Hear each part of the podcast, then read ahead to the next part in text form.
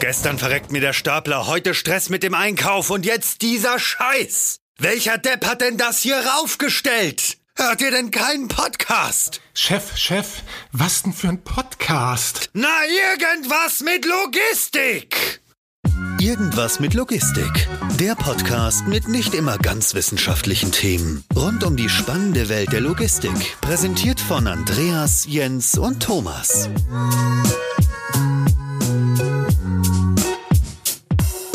Ja, moin und herzlich willkommen zu einer neuen Folge Irgendwas mit Logistik. Auch heute geht's wieder um Irgendwas mit Logistik. Ich habe heute den Tommy bei mir. Hi Thomas. Ja, moin, hi. Und als Irgendwas mit Logistik Gast haben wir heute Max. Hallo Max. Ja, hi. Servus aus München. Ja, Servus aus München. In München sagt man Servus, in Hamburg sagt man Moin. Da sind wir schon mal mit bei den ersten Unterschieden zwischen uns. Aber bevor wir über Unterschiede sprechen, wäre es vielleicht ganz cool, wenn du einmal erklärst, wer ist eigentlich Max Meister? Ja, also freut mich, äh, dass ich da sein kann. Ähm, mein Name ist Max Meister. Ich bin Geschäftsführer und Inhaber von der Firma Ludwig Meister. Und ähm, ja, ich bin, glaube ich, jetzt heute hier, weil wir uns schon vor einigen Jahren für Autostore entschieden haben. Aber ähm, ja, ich bin bei uns äh, sozusagen verantwortlich für Einkauf und Logistik und IT und deswegen äh, vielleicht ein äh, interessanter Ansprechpartner für den Bereich. Alle Ansprechpartner, die sagen, sie machen irgendwas mit Logistik, sind natürlich prädestiniert, äh, bei uns im, im Podcast zu sein. Aber bevor wir über, über eure Logistik im Detail sprechen, vielleicht kannst du einmal noch erwähnen, was macht eigentlich die Ludwig Meister GmbH, glaube ich? Ja, genau, GmbH ähm, und Co. Genau, was, was macht ihr da eigentlich und ja. Ja, also wir sind äh, ziemlich äh, konservative Branche. Wir sind äh, Produktionsverbindungshandel, also das heißt, wir kaufen von Herstellern ein und verkaufen an äh, einmal Instandhaltungsbetriebe, aber auch Herstellungsbetriebe. Und da äh, geht äh, Produktbereich technisch von Kugellager bis über Dichtungen bis hin zu äh, Hydraulik und Werkzeuge. Und wir sagen immer, wir sind eigentlich dafür verantwortlich, dass die Industrie sich darauf konzentrieren kann, was sie eigentlich machen soll, und zwar äh, forschen und entwickeln. Und wir kümmern uns um die Supply Chain. Vielleicht mhm. noch zwei äh, Sätze zu, der, zu unserer Größe. Wir verschicken so ja. 600.000 Positionen im Jahr.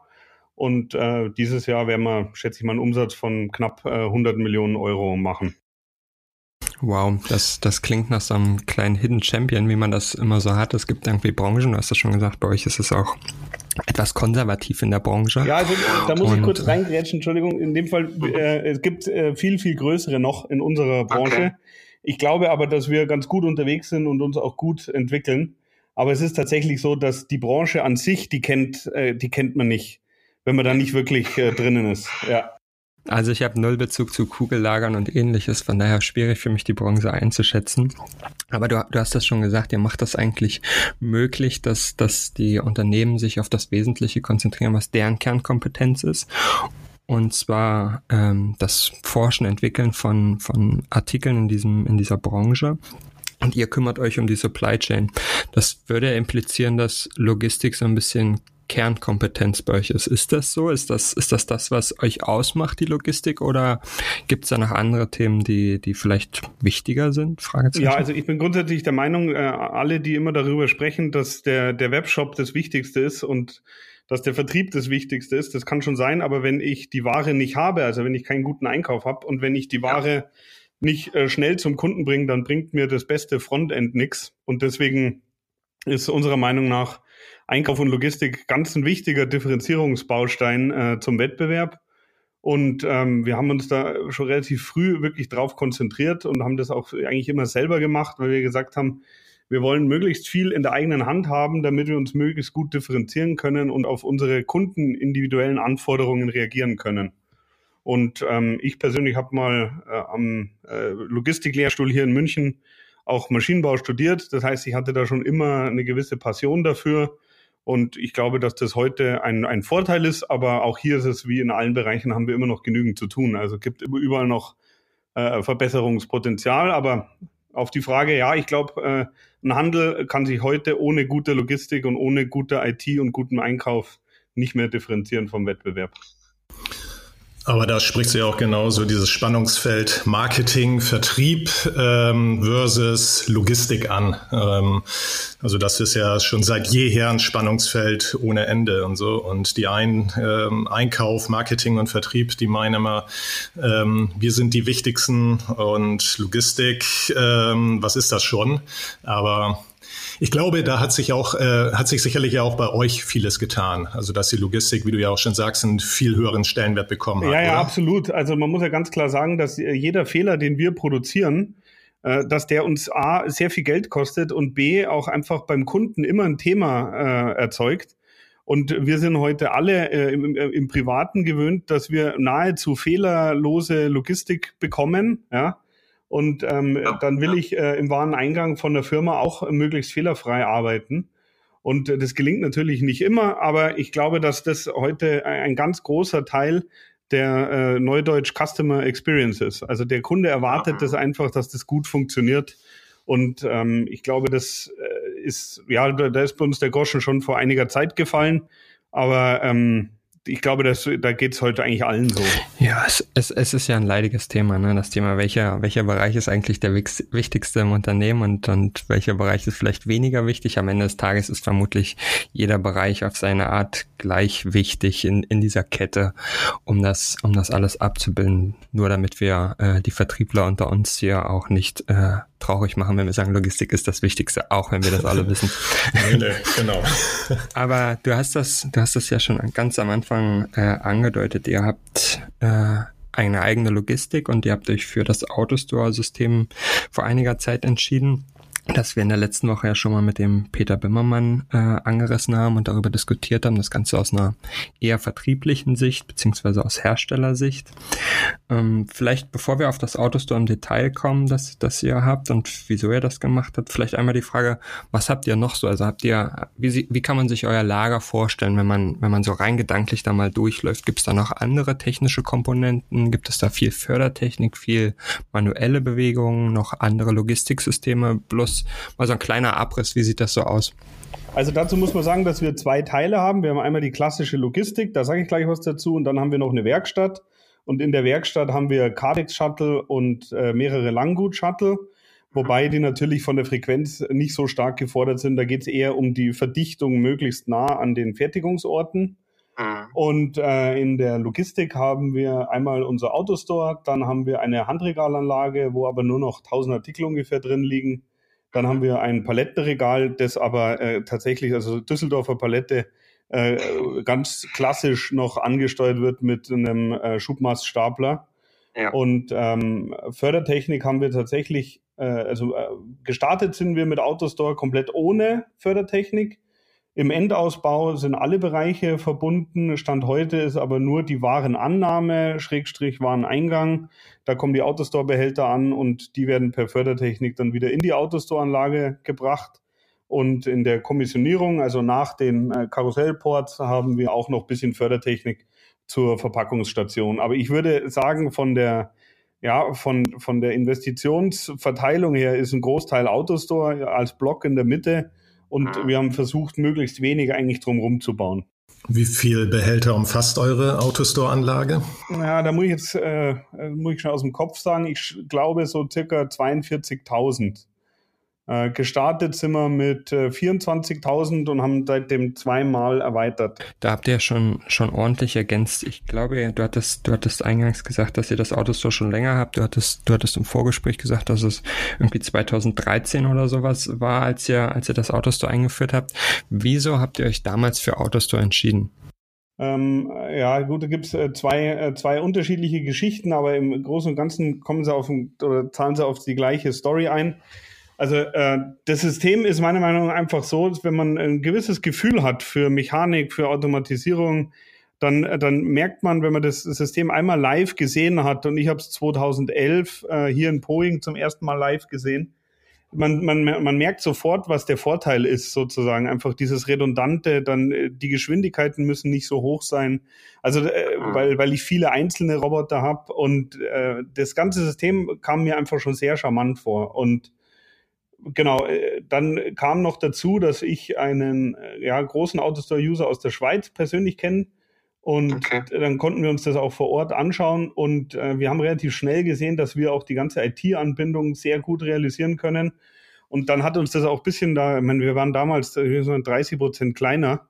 Ähm, da war das schon echt eine, eine große Investition und mhm. äh, auch ein, ein, großes Risiko. Wir hatten ja keine Ahnung von Automatisierung. Und ja dann haben wir einfach gesehen, ah, okay, so funktioniert das. Und dann haben wir uns die Roboter angeschaut und wir wussten eigentlich schon wirklich sehr gut, wie das System funktioniert, bevor wir uns überhaupt dafür entschieden haben.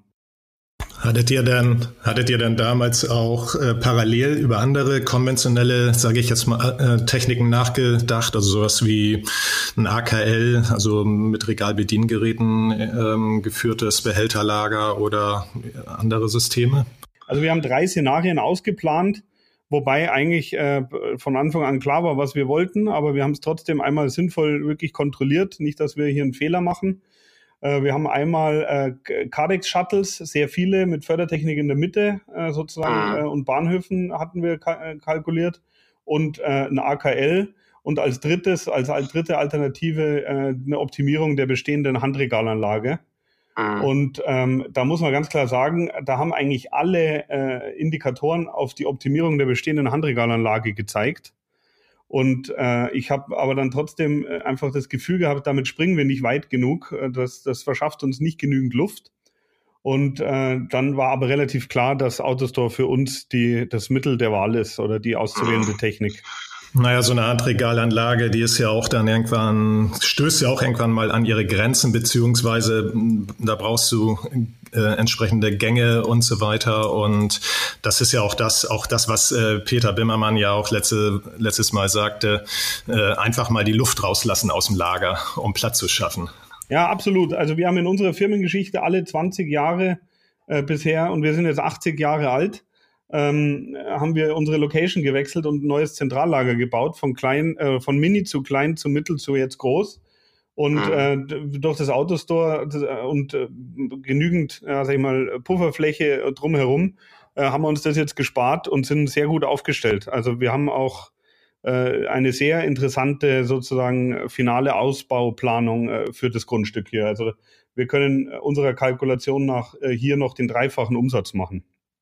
Das heißt, das heißt, wenn du sagst, eurer Kalkulation nach, ihr habt das eigenständig geplant, alles? Nee, äh, Oder gab's da wir haben das mit der Logistikplanung äh, aus der Schweiz okay. gemacht und äh, mhm. ich hätte das gar nicht gekonnt.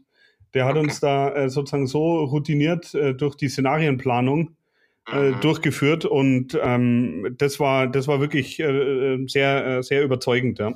Mhm.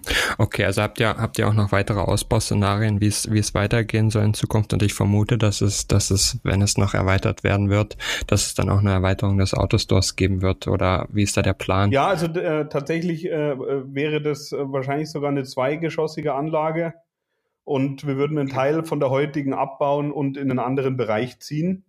Aber ähm, tatsächlich für uns, ich meine, wir sind äh, ein KMU, wir sind, wir sind in Familienbesitz, wir sind keine Hasardeure, wir machen einfach das, was sich für uns vernünftig anfühlt und wir können das Schritt für Schritt alles machen. Und ich äh, muss eben nicht planen, was wollen wir in zehn Jahren sein, sondern was brauche ich die nächsten drei Jahre. Und das ja. ist meiner Meinung nach gerade für eine Firma, wie wir es sind, äh, ein, wirklich ein ganz toller Vorteil. Mhm. Habt ihr denn eigentlich in eurem, in eurem bestehenden Gebäude, wo ihr momentan seid, diese klassische Autostore-Hallenhöhe von irgendwas unter 10 Metern oder, oder was ist das für eine Halle, in der ihr euch nee, da bewegt? da haben wir eine lichte Hallenhöhe von 9,50 Meter, also sind wir auf jeden Fall zu, ja, oder ich glaube sogar 11 Meter. Passt noch. Ja, ja also auf jeden Fall verschenkt man da Raum. Mhm. Ja, ich habe heute jetzt auch einige Autostore-Systeme schon gesehen, die einfach auf einer Bühne stehen. Allerdings muss ich ehrlich sagen, ja. bin ich mit den Ports, also die Swing-Ports, die äh, dann solchen Anlagen versorgen, mit denen wäre ich, glaube ich, für Ludwig Meister nicht so glücklich. Und deswegen, äh, ich, ich bereue es jetzt halt nicht und äh, sage ich mal, vielleicht kommt es ja doch noch irgendwann. Ja, was ist der Nachteil an den Ports, die du siehst, wenn, äh, wenn das System auf einer Bühne äh, steht? Äh, die Swing-Ports äh, sind meiner Meinung nach, also die, die ich gesehen habe, immer noch relativ laut. Und äh, mhm. sozusagen bei dem Transport des Behälters nach oben, dann steht so ein Luftzug, dann zieht es die Blenden rein. Also, aber ich habe jetzt zwei Systeme gesehen, die sind ein unterschiedliches Alter. Man merkt, dass die besser werden. Äh, mhm. Vielleicht heute, wenn die das bauen, ist es schon kein Nachteil mehr. Aber ähm, ich, die, die haben mich nicht so überzeugt bisher. Ja, ja, ja. Ich habe den Eindruck, du hast dich, so wie du das erklärt hast, technisch schon extrem damit auseinandergesetzt, was ist da eigentlich in den Robotern drin. Wenn man die jetzt mal aufmacht und da mal reinschaut, ist das ja auch gar nicht so dramatisch, was da drin passiert. Und du hattest auch im Vorgespräch gesagt, dass, dass ihr vieles selber macht. Kannst du, kannst du da mal drauf eingehen, was, was macht ihr denn eigentlich selber? Ich glaube, da ging es in die Richtung Zubehör und. und man muss man, also grundsätzlich, wir, wir machen die ganze Wartung selber. Mhm. Ähm, äh, von Port, da sind wir nicht ganz so gut, weil da einfach hat man seltener damit was zu tun. Äh, aber mhm. auch von den Robotern, und da gibt es eigentlich nichts, was wir nicht wirklich selber machen. Ähm, was man sieht, ist, die Roboter haben ja so Track-Sensoren, die sozusagen immer kontrollieren, ob man an der richtigen Position auf dem Grid ist.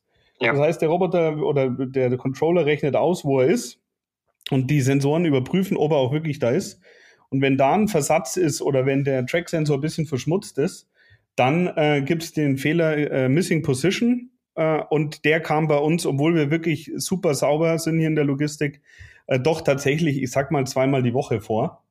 Okay. Und äh, wir haben 25 Roboter und deswegen haben wir sozusagen äh, automatisierte Roboter, Track-Sensoren, Reinigungsstationen gebaut. Okay, wie kann man sich das vorstellen? Im Endeffekt sozusagen speziell positionierte äh, Druckluftdüsen, und mhm. äh, das Ganze funktioniert dann mit einer Steuerung und äh, aber die Steuerung ist nicht mit dem Autostore-Controller verbunden, sondern der Roboter muss einfach eine gewisse Zeit äh, still an dem, äh, an dem Punkt stehen. Da eignet sich zum Beispiel einfach ein Port, der ein paar Mal am Tag angefahren wird. Ja. Und dann äh, bläst äh, sozusagen mit einer Kompressorluft werden die Tracksensoren sauber geblasen. Und äh, seitdem haben wir auch keinen äh, Missing Position Fehler mehr. Und äh, auch die anderen Firmen, denen wir das verkauft haben, haben den Fehler auch nicht mehr. Mhm. Okay, wir, ihr steigt, sorry, wenn ich, sorry, wenn ich mhm. unterbreche, Thomas, ihr, ihr, steigt also schon so ein bisschen in das Zubehörgeschäft bei Autostore ein. Das heißt, mhm. wenn man, wenn man irgendwie sagt, wir haben das Problem auch häufig, kann man sich bei dir melden und, und ihr kümmert euch drum. Genau, also äh, diese, sagen wir, jeder, der eine Autostore-Anlage hat, äh, kann ja auch äh, zwei, drei Schrauben selber reindrehen äh, das ist, ja, das ist wirklich, und die Montage ist einfach, da ist eine Anleitung dabei. Und äh, das ist meiner Meinung nach eine sehr gute Investition. Da brauchen wir pro Anlage zwei, einmal für die Nord- und einmal für die Südroboter. Mhm. Und ähm, das Problem ist aber, das muss man auch ehrlich sagen, äh, also wir sind, wir sind nicht rangegangen, haben gesagt, wir wollen Zubehör für die Autostore-Anlage konstruieren, sondern das war halt ein Fehler, der uns immer wieder aufgefallen ist. Mhm. Und ja. ähm, aber da gibt's nicht so viele. Äh, sonst würde ich gerne auch hm. noch anderes äh, Zubehör konstruieren. Aber ähm, das war eben ein Fehler, der einfach häufiger aufgetreten ist. Ist ja auch, wie viel Zeit, ist ja auch, wie viel Zeit hat denn euch das gekostet, wenn du, wenn du sagst, da gab es irgendwie zweimal pro Woche gab es irgendwie so einen Fehler? Wie, wie zeitaufwendig war das, da irgendwie dann raufzuklettern auf das Grid, den Roboter zu bergen, dann den Roboter zu reinigen?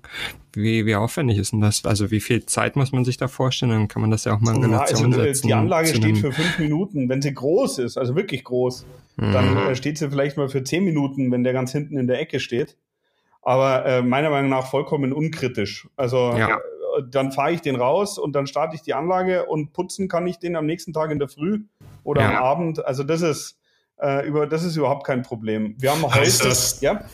Heißt das dann, dass die komplette Anlage steht oder äh, nur ein Teil der Anlage, also nur die, die Fläche, wo sich, äh, wo jetzt gerade dieser Roboter sich befindet?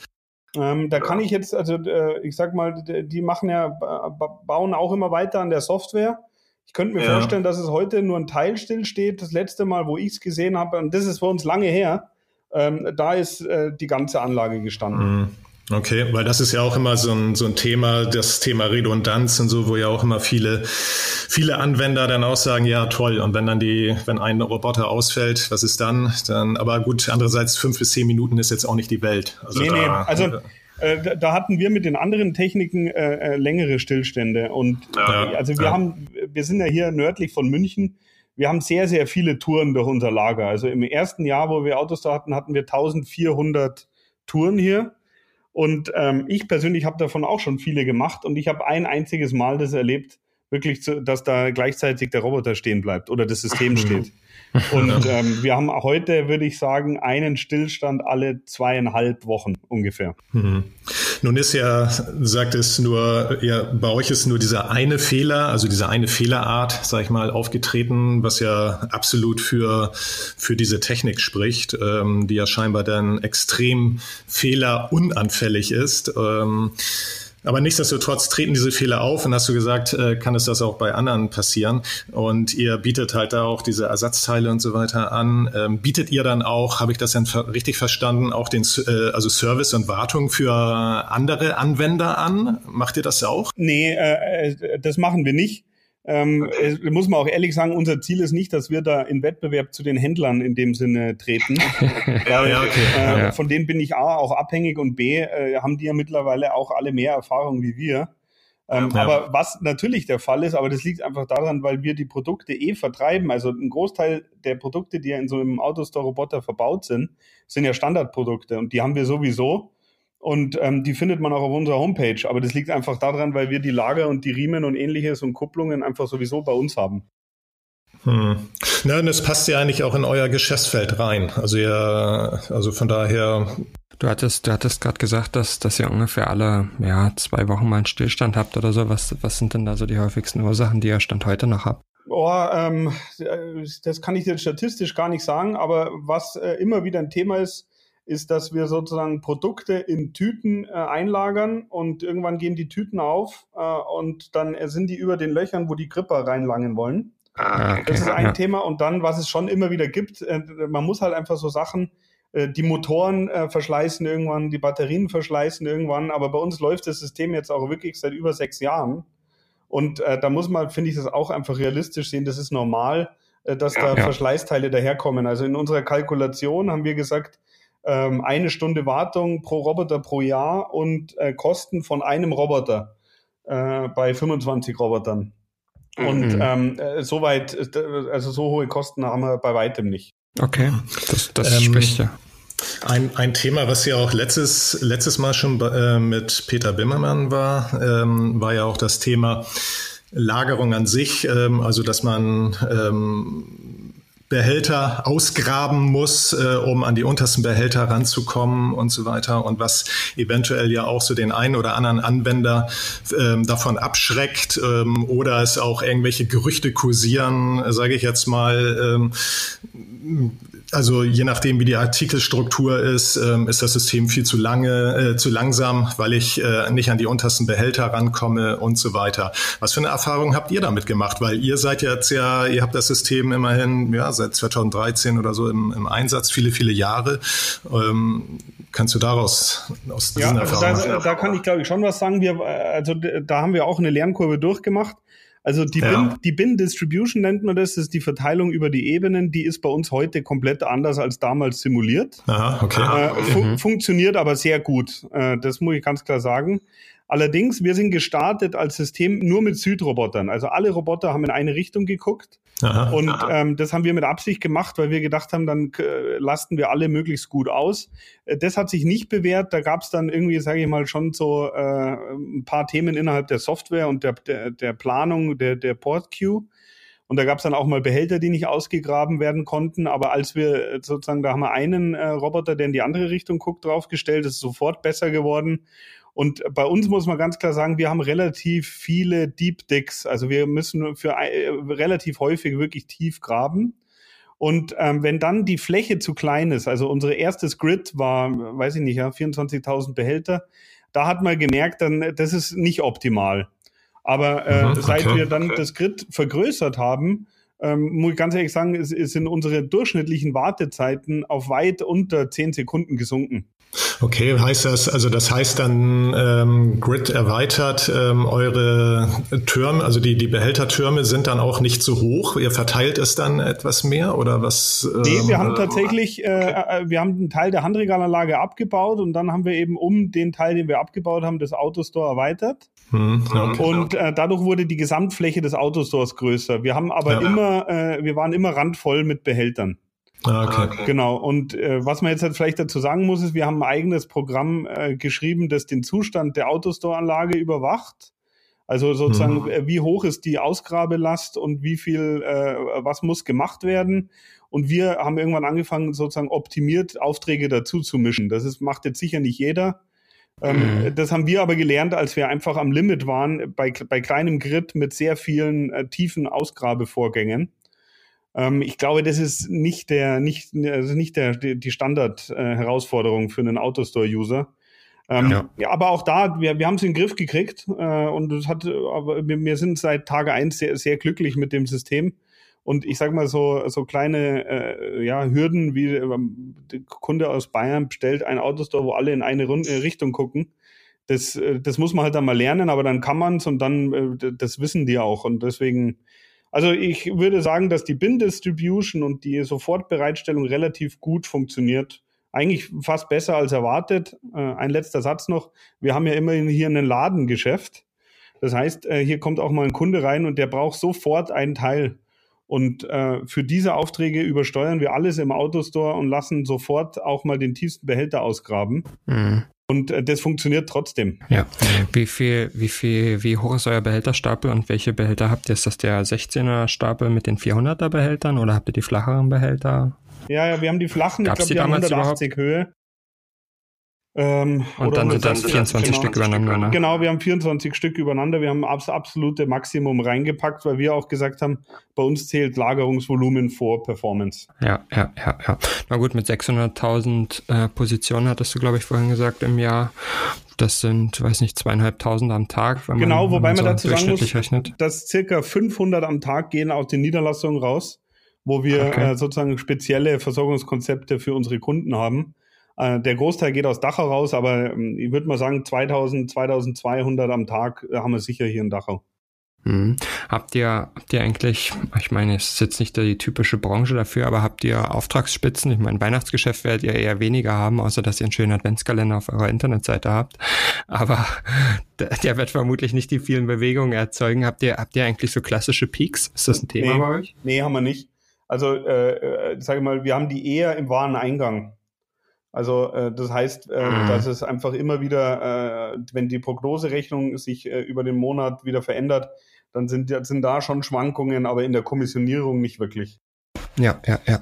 Benutzt ihr, wenn du, wenn du gerade sagst, ihr habt viel, viel Wareneingangspeaks oder so weiter, habt ihr, wenn ihr einlagert, habt ihr Mischbehälter im Autostore oder habt ihr, habt ihr klassische artikelreine Behälter? Wie handhabt ihr das? Äh, wir haben einmal Einfachbehälter und Achtfachbehälter. Mhm. Und äh, was vielleicht bei uns das Besondere ist, Großsendungen werden gleich im Wareneingang unten komplett kontrolliert und äh, gegen die Bestellposition auf unseren äh, Behälter gebucht, komplett. Wenn wir mhm. Sendungen haben mit, äh, sag ich mal, 100 Positionen, die theoretisch in einen Autostore-Behälter passen würden, was äh, aber unterschiedliche Artikel sind, dann schmeißen wir die unkontrolliert rein, legen den Lieferschein rein und erzeugen einen Kontrollauftrag. Das machen wir dann aber erst später. Das okay. ist ein bisschen komplex, aber es liegt daran, weil wir einfach so wenig Platz in der Warenannahme unten haben. Okay, okay. Also es klingt schon so, als hättet ihr euch auch IT-seitig viele Gedanken gemacht. Also auf der einen Seite viel, viel Technik vorab schon mal geprüft, was, was kann das System beziehungsweise aus welchen Komponenten besteht es, aber irgendwie auch viel IT, dass ihr euch vielleicht auch über die Jahre drumherum gebastelt habt, um, um irgendwie Aufträge gezielter einzusteuern oder, oder halt andere Maßnahmen. Es gibt ja unterschiedliche ähm, Schnittstellen für das Autostore. Was ist bloß mal so für den einen oder anderen, der daran interessiert ist, welches übergeordnete System nutzt ihr und für welche Art der Schnittstelle habt ihr euch entschieden? Ja, da muss ich jetzt aufpassen, was ich sage. Ähm, also unser, unser ERP ist ein ganz kleines, das kennt man oder kennen viele nicht, das ist von Nissen und Felden okay. heißt das. Mhm. Und da mhm. haben wir wirklich einen Schmalspur LVS. Und mhm. ähm, äh, angebunden haben wir das äh, Autostore äh, über äh, die, also über das äh, Task Interface. Ja. Wobei man auch äh, Funktionen aus dem Bin-Interface, also die sind meiner Meinung nach, die wären sehr interessant, ob das die auch in dem Task-Interface integriert wären. Dementsprechend, äh, am liebsten würde ich da immer beide nutzen. Mhm. Aber äh, wir machen das mit dem Task-Interface jetzt muss man übersetzen, das ist das Interface, wo man nicht ganz so viel steuern muss. Das heißt, man, man, man sagt, äh, ich brauche für äh, eine Task Group besteht aus diesen 17 Behältern und die brauche ich ungefähr in 45 Minuten an Port 3 oder an, an einem Port. Mhm. Das ist jetzt mal die, die ganz abstrakte Zusammenfassung. Ja, und ja. dann meldet der sich am Port an und wenn der erste Behälter dieser Task Group kommt, dann übergibt das Autostore wieder mit einem Webservice an unsere Software. Ich bin der und der Auftrag und dann haben wir wieder alle Masken sozusagen im Griff und arbeiten dann eigentlich wieder in unserer Umgebung und schicken dann den Behälter wieder weg. Mhm. Okay, ähm, du hattest vorhin auch schon mal, als Andreas gefragt hatte, ob ihr mit Peaks äh, zu tun habt, hast du gesagt, dass ihr, dass das eher nicht so der Fall, Fall ist. Jetzt haben wir ja auch so den einen oder anderen Zuhörer eventuell, der äh, sehr wohl mit Peaks in der Logistik zu tun hat, also jetzt vor Weihnachten oder Black Friday oder was auch immer. Ähm, und wenn du sagst, der, der äh, Task Manager ist jetzt ja nicht so der, ähm, da könntest du eher so eine Langfristplanung und so weiter. Ähm, Meinst du, dass das System äh, dennoch für ähm, Unternehmen sinnvoll ist, die ähm, auch mit Peaks zu tun haben? Ja, also ich kann es jetzt in dem Fall äh, nur auf uns beziehen. Äh, wir sind definitiv ja. gestartet mit zu wenig äh, Robotern. Ja. Und dementsprechend, äh, da war, äh, also da haben wir schon echt äh, gucken müssen, aber man, wir haben uns dann auch da ganz gut rangehangelt und ich bin mir relativ sicher, dass das auch für andere Unternehmen äh, gut funktioniert, die, die ja. äh, mal eine stärkere Auslastung haben. Mhm, und es okay. ist immer noch günstiger, äh, irgendwie drei Roboter da drauf zu stellen, auch wenn die dann vielleicht sechs Monate rumstehen, als wenn mhm. ich äh, irgendwie große Flächen schaffen muss oder ähnliches. Hm, also kannst du da so ein bisschen die Skepsis herausnehmen oder die Angst? In dem Fall die, die Logistikplaner seid ihr, ich bin der Anwender. Also ich ja, nee, aber das ist ja genau das, was wir, was ja auch der, den, den Zuhörer oder auch andere Anwender interessiert. Die wollen, ich meine, wir als Planer, wir können viel erzählen, sagen die dann. Wir wollen, äh, ihr wollt die Technik verkaufen, ähm, aber ihr als Anwender, ihr, du kannst ja daraus aus, äh, du kannst ja wirkliche Geschichten erzählen. Ja, nee, also ich glaube, dass man äh, tendenziell das heute sehr gut simulieren kann und dann kann man sich das anschauen. Und dann ja. äh, das Einzige, wo man wirklich ehrlich sein muss, ist einfach, dass die, dass die Leistung der Anlage, wenn die sechs Stunden am Limit läuft, dann ist die Performance schlechter, als wenn die äh, perfekt vorbereitet äh, zwei Stunden läuft. Das muss man einfach wissen. Und ja. ähm, ich habe schon Anlagen gesehen, die haben das halt einfach ganz gezielt genutzt und haben eben auch teilweise eine halbe Stunde die Anlage geschlossen, äh, als der Peak schon begonnen hat um dann äh, äh, perfekt vorbereitetes System für anderthalb Stunden viel schneller nutzen zu können. Mhm. Ja, das ja, widerspricht ja. einem manchmal ein bisschen, aber äh, da ist es einfach so, ich glaube, der Technik muss man da halt einfach äh, Tribut zollen und sich ein bisschen drauf einstellen. Aber ich glaube, dass das auch für äh, Systeme äh, gehen muss, die, die sehr stark äh, gefordert sind. Wie ist, wie ist das bei euch mit den, mit den Aufträgen? Du hast jetzt gesagt, okay, es gibt andere, die stoppen dann vielleicht äh, ihre Logistik und optimieren einmal. Kommen die Aufträge bei euch tagesgenau oder habt ihr Aufträge, die kommen am Vortag rein und werden dann am Folgetag bearbeitet? Also wie ist euer Service-Level? Wie genau, macht ihr also das? das? Grundsätzliches Ziel ist, dass äh, jeder Wareneingang, wo Aufträge dahinter sind, am gleichen Tag verschickt wird. Mhm. Äh, da sind wir so aktuell, würde ich sagen, dreieinhalb Stunden, vier Stunden hinterher. Also alles, was bis 14 Uhr kommt, wird am gleichen Tag verschickt. Mhm. Grundsätzliche Regel ist, dass jeder Auftrag, der Tag, äh, am Tag reinkommt, taggleich verschickt wird. Also bis 17 Uhr nehmen wir an. Und okay. ähm, jetzt muss man aber wissen, dass circa 30 Prozent der Aufträge, die wir äh, verschicken, die kenne ich teilweise schon Monate zuvor. Das ist einfach mhm. äh, mit Wunschdatum eingetakteter Bedarf, den wir in eine Fertigung liefern. Ja, ja, das, das macht es natürlich einfach für das Autostore, ne? da, darauf zu reagieren und diese Aufträge dann auch schon optimiert vorzubereiten, damit ich dann halt nicht den großen Grabeaufwand habe und, und das da rausholen muss. Ja, genau, also das muss man auch sagen. Also es ist wirklich so, wir tracken äh, eigentlich alles. Äh, wir, äh, das gibt auch so eine Art Autostore Radio, das immer den mhm. aktuellen Zustand äh, immer schickt. Den greifen wir auch ab. Das heißt, wir kennen da den, den Zustand relativ gut und ähm, da muss man schon sagen, da kann man äh, sehr viel optimieren. Allerdings darf man es auch nicht übertreiben. Also wir haben alles Mögliche schon mhm. ausprobiert, äh, inklusive in, in, nur in dem Bereich leere Behälter und dann, also alles Mögliche haben wir ausprobiert. Und bei vielen Sachen haben wir keinen merklichen Effekt äh, gespürt. Aber mhm. wir haben auch ein paar andere Sachen gemacht, wo wir teilweise wirklich, äh, da haben wir mit einer Änderung, wo ich nicht so viel dazu sagen kann, da haben wir äh, fast 20 Prozent rausgeholt. Haben, okay. wir, haben wir aber auch drei Jahre gebraucht, bis wir es gecheckt haben. das, das klingt schon so ein bisschen so, als wärt ihr, wärt ihr da super interessiert, auch einen Großteil selbst zu machen. Es gibt sicherlich auch viele, die nehmen das System, wie es ist, Logistik ist a Service oder wie auch immer.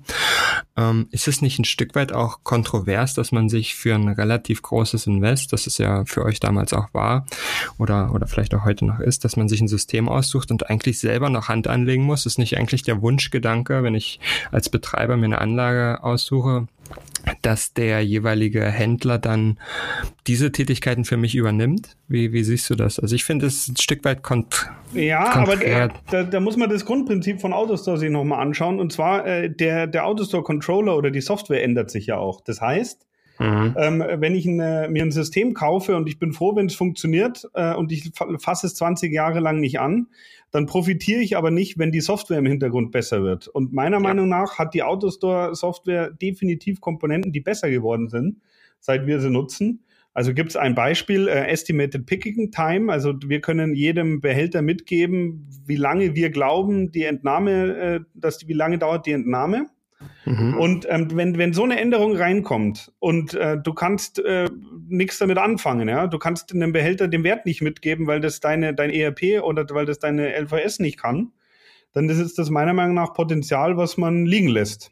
Ja, und ähm, bin, ich, bin, ich bin, ich, bin ich heilfroh, äh, dass wir äh, uns dafür entschieden haben, die Schnittstelle selber zu bauen und mhm. äh, auch die unser, unser AS Control, so heißt das bei uns, äh, äh, selber zu bauen, wo ich ein Cockpit habe und eben draufschauen kann. Was ich aber noch ergänzend sagen will, äh, viele Änderungen in der Logistik sind ja auch vom Kunden getrieben. Das hat mit Autostore gar genau. nichts zu tun.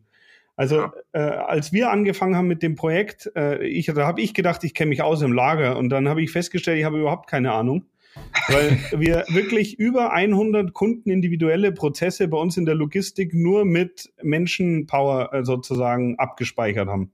Mhm. Und äh, in dem Projekt hat dann damals mein IT-Leiter gesagt, Max, wir machen das nicht, wir können nicht 100 Prozesse da einbauen, wir bauen einen ein. Und dann bauen wir den nächsten ein. Und das wird alles auf einen Standard äh, runtergebrochen. Und heute ist es so, dass wir 100 kundenindividuelle Sachen, also von kundenindividueller Verpackung bis hin zu Labeling und alle möglichen Kitbildung und was weiß ich was. Mhm. Das machen wir äh, zu 100 Prozent für den Auftrag für alle Artikel, die aus dem Autostore kommen, auf 12 Quadratmeter an einem Karussellport.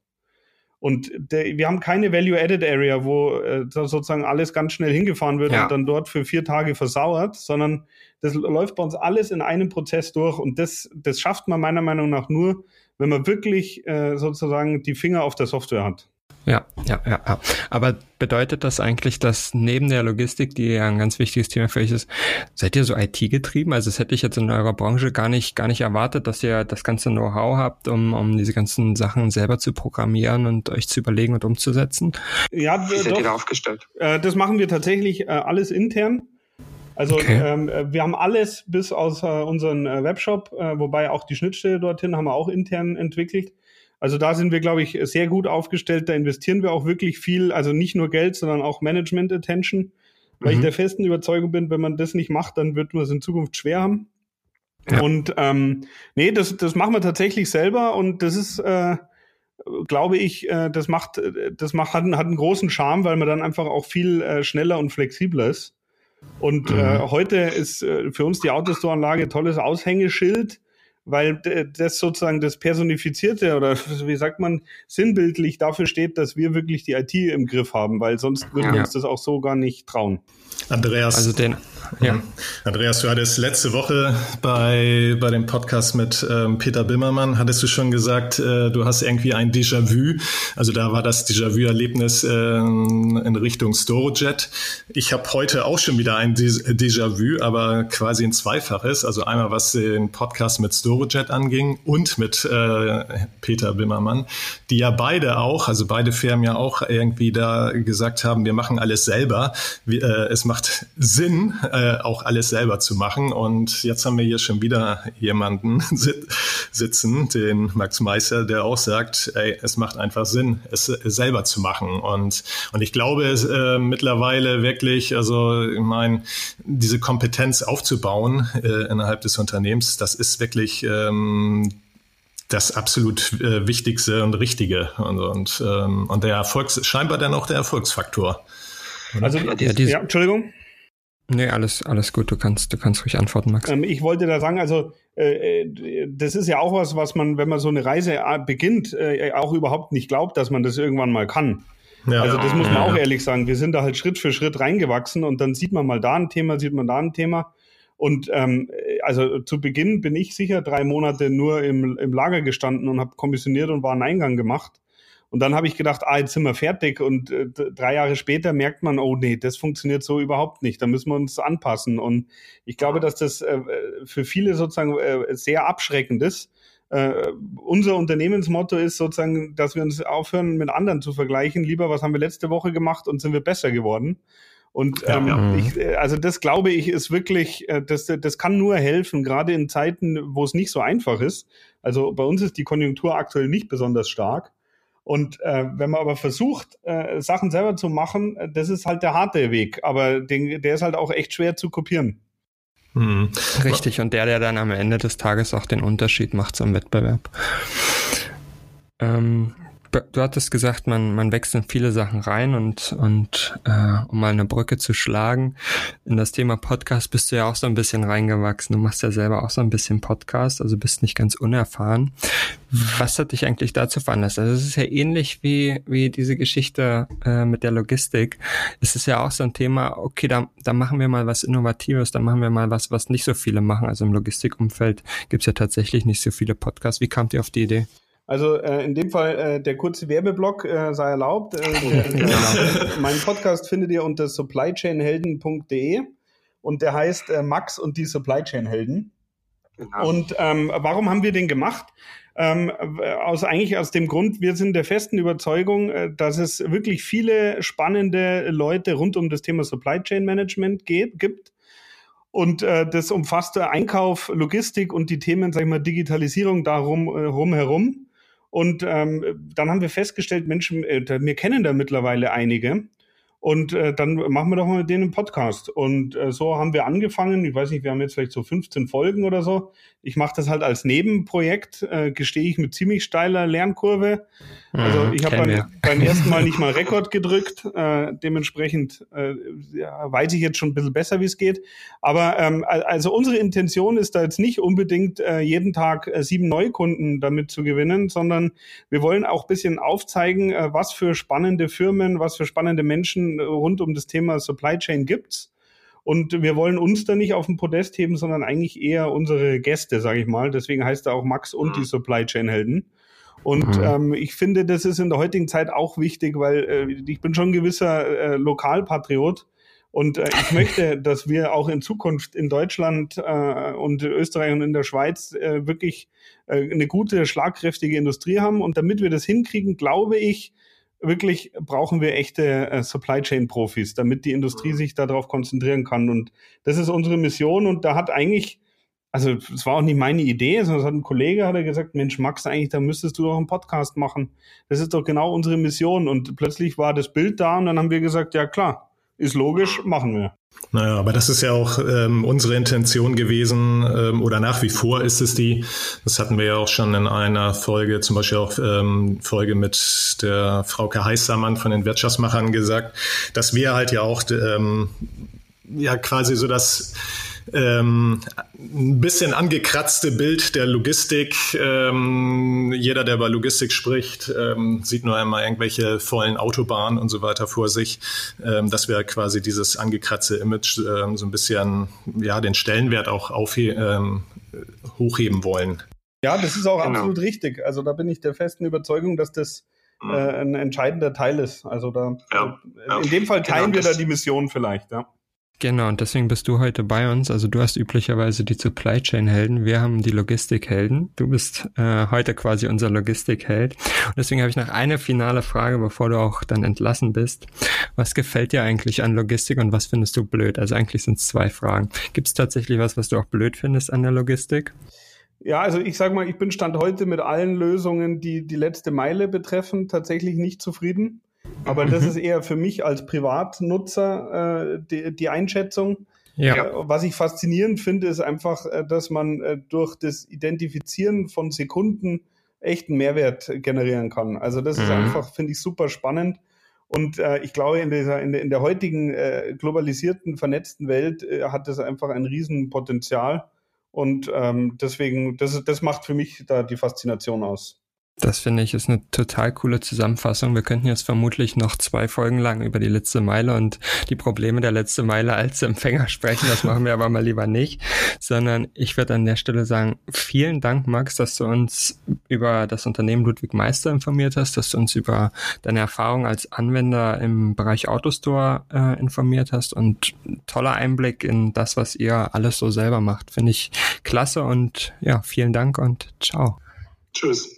Ja, vielen Dank, äh, dass ich äh, eingeladen war. Äh, hat Spaß gemacht. Falls irgendeiner der Hörer irgendwo Schwächen identifiziert hat, dann würde ich mich auch über Feedback freuen, weil auch wir haben nicht die Weisheit gepachtet und lernen immer noch dazu. Sehr cool. Tschüss. Gestern verreckt mir der Stapler, heute Stress mit dem Einkauf und jetzt dieser Scheiß. Welcher Depp hat denn das hier raufgestellt? Hört ihr denn keinen Podcast? Chef, Chef, was denn für ein Podcast? Na, irgendwas mit Logistik! Irgendwas mit Logistik. Der Podcast mit nicht immer ganz wissenschaftlichen Themen. Rund um die spannende Welt der Logistik. Präsentiert von Andreas, Jens und Thomas.